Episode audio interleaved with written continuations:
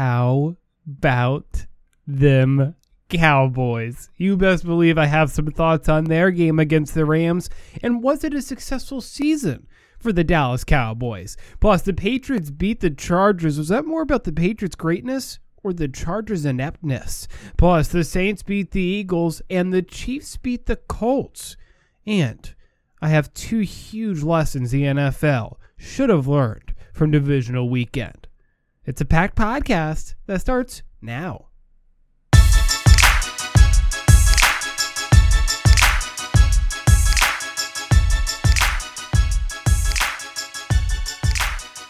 Come on in. It's a Monday. We have a ton to get to from what was an absolutely packed, absolutely jammed out divisional weekend. Before I get started, I do want to quickly say what I've been doing now is if you look in the description of these episodes, you can see timestamps. So if you want to skip ahead to something, you can now do so. You're welcome. All right, on that note, let's jump into the first things first here with two and a half minutes on the clock. Dallas Cowboys, they lose to the LA Rams.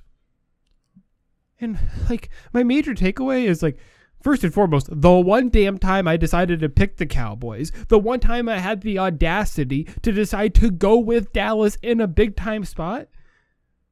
Y'all do this, huh? Y'all do that? And if that is not the most Dallas Cowboys thing to do ever, then I don't know what is. Because you got destroyed. From beginning to end, the Dallas Cowboys got destroyed. Don't let the final score fool you. They got destroyed. And I don't know what else I should have expected because we've now been through seven different presidential terms since y'all last won a road playoff game 26 damn years ago. And this is the most Cowboys thing ever. All the talk, all the build up and hype, and all the build up and confidence, including from me. There was a reason I picked them. And then even in that game, it was the most Cowboys thing ever. They get out to a good start, take a seven to three lead, and then well, their offense went into hibernation for 30 minutes. Literally 30 minutes. 30 minutes of game time without scoring. Are you kidding me? And that goes on the coaching staff and it goes on Dak and Zeke. Dak and Zeke, neither of them were good enough in this game. Period. End of story. Dak was average at best. Zeke was not good enough. And so it was a typical Cowboys game. And if I even sound a little bit lack of riled up, it's just because like I, this is what I expect now. I, I like I, I'm never surprised anymore by the Cowboys' lack of gonads when it comes to big spots, because they roll over like a baby seal time and time again in these spots.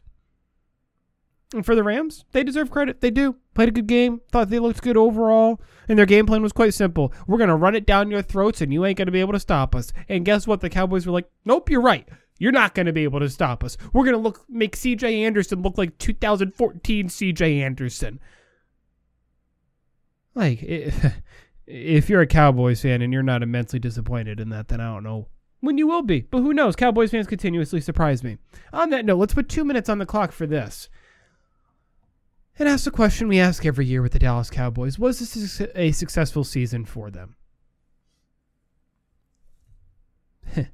See, Cowboys fans are like New Year's resolutions, and just the Cowboys in general. Every single year, they say, "Oh, we're, we're going to start eating healthier." Or if they're already eating healthier, you know, oh, we're going to get a six pack this year. Then they look up at the end of the damn year and they still have a one pack, huh? Yeah, that's what the Cowboys do every single year. Oh, this was a good year, it was a good building year. Next year's our year. Next year's our year. How many damn times are you going to say the same thing every single year around this same exact time? Because the last time y'all won a playoff game, the price of gas was literally a dollar fifteen. Looked it up. Literally a dollar fifteen. And TLC, who half of my audience might not even know who the hell that is, was the most popular music music group. And all I know is your damn team needs some tender love and care. But what are they going to do yet again? No damn changes. None. Nope. Jerry Jones coming out yesterday and or this morning, one of the two, forget when I saw it. All blurs together, saying that there's going to be no major coaching changes. yeah, no, this was not a successful season. And what Cowboys fans are going to say is, well, Nick, we were three and five. Everyone counted us out. Then we bounced back. We made it to the playoffs. We even crazy won a playoff game. and it's like that is a summary of not only the fans' mindset, which is a problem in itself, but more importantly, management's mindset. How many times are you going to come back with the same coaching staff, the same roster, make limited to none changes? It's ludicrous. It is the exact definition of crazy, doing the same exact thing over and over again and expecting a different result. Guess what, Cowboys fans? You keep banging your head against this while you're going to get a concussion. Got news for you.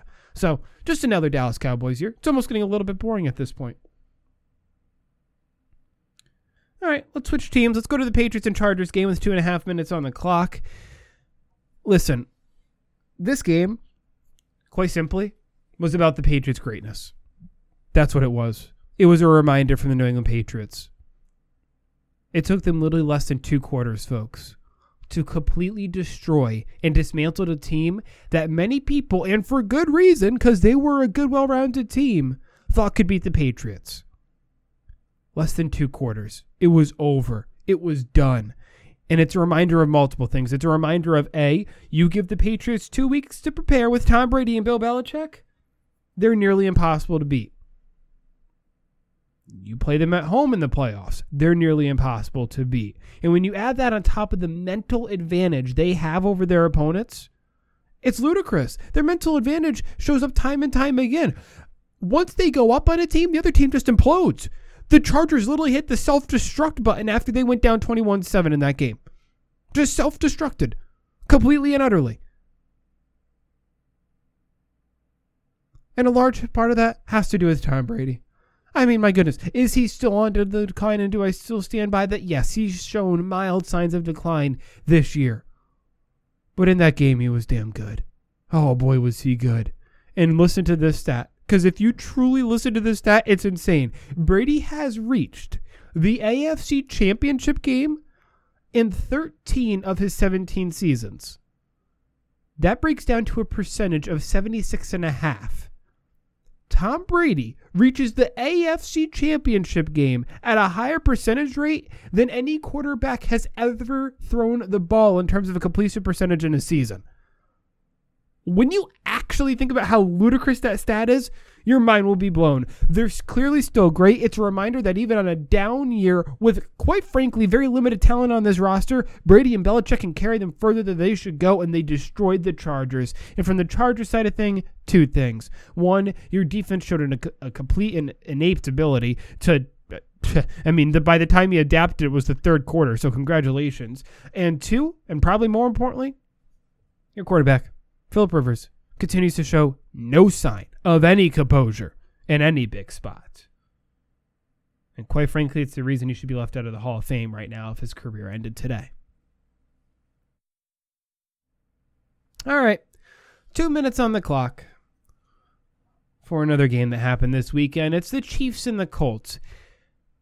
And listen, first and foremost, uh huh. Those Chiefs looks like some bad boys, didn't they?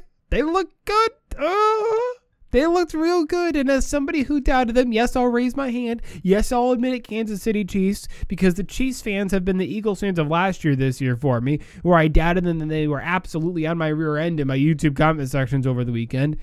Listen, I, will give you credit where it's deserved, and I'll admit where I'm wrong when I'm wrong. I have no problem doing it. You looked good. Oh, not only did you look good, I mean, the Chiefs made it look easy. They looked borderline bored at times during that game. They looked borderline bored at times during this game. Let's realize that KC didn't score a single point in the second half until there was two minutes and 23 seconds left in that game. It was almost like they were like, okay, we got up. Colts could not, my goodness, stick a square peg in a square hole on the offensive end. They looked lost. They looked dismantled. And then when they came time to put the nail in the coffin, they did. And my big takeaway from this has to do with Patrick Mahomes, folks. This kid's different. Listen, I, Chiefs fans got mad at me because I said he should be the runner up for MVP. Apparently, that's now an insult. But what I was watching for in this game was one major thing. Because he's, let's be honest, he's not technically a rookie. He's essentially a rookie, 23 years old. The Chiefs hadn't won a playoff game since 1993 when Joe Montana did it. Pressure on him. I was looking for how many bad throws did he make? How many not just like okay a little bit you know off target i was looking for how many just bad decision bad execution throws did he make i counted two. Two in the entire game. That's incredible. For the playoffs, for the defense he was going up against, for the situation that he was in. He deserves all the credit in the world. The Chiefs deserve all the credit in the world. And quickly from the Colts perspective, it's like y'all looked lost, you looked unprepared. How many damn penalties were you going to have in this game?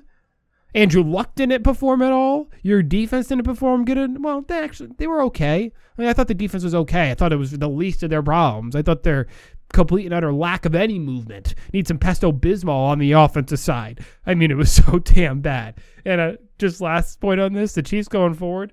Patriots fans, you got your hands full. All right, let's get to this with two minutes on the clock.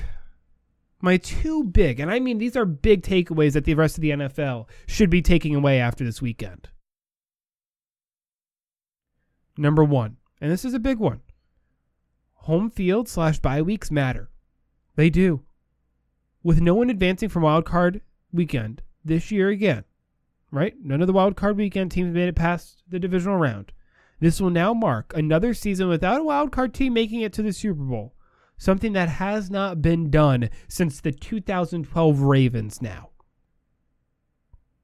And to me, that's two things. One, no doubt about it. Without a doubt, home field advantage matters in the playoffs. It does, no doubt about it.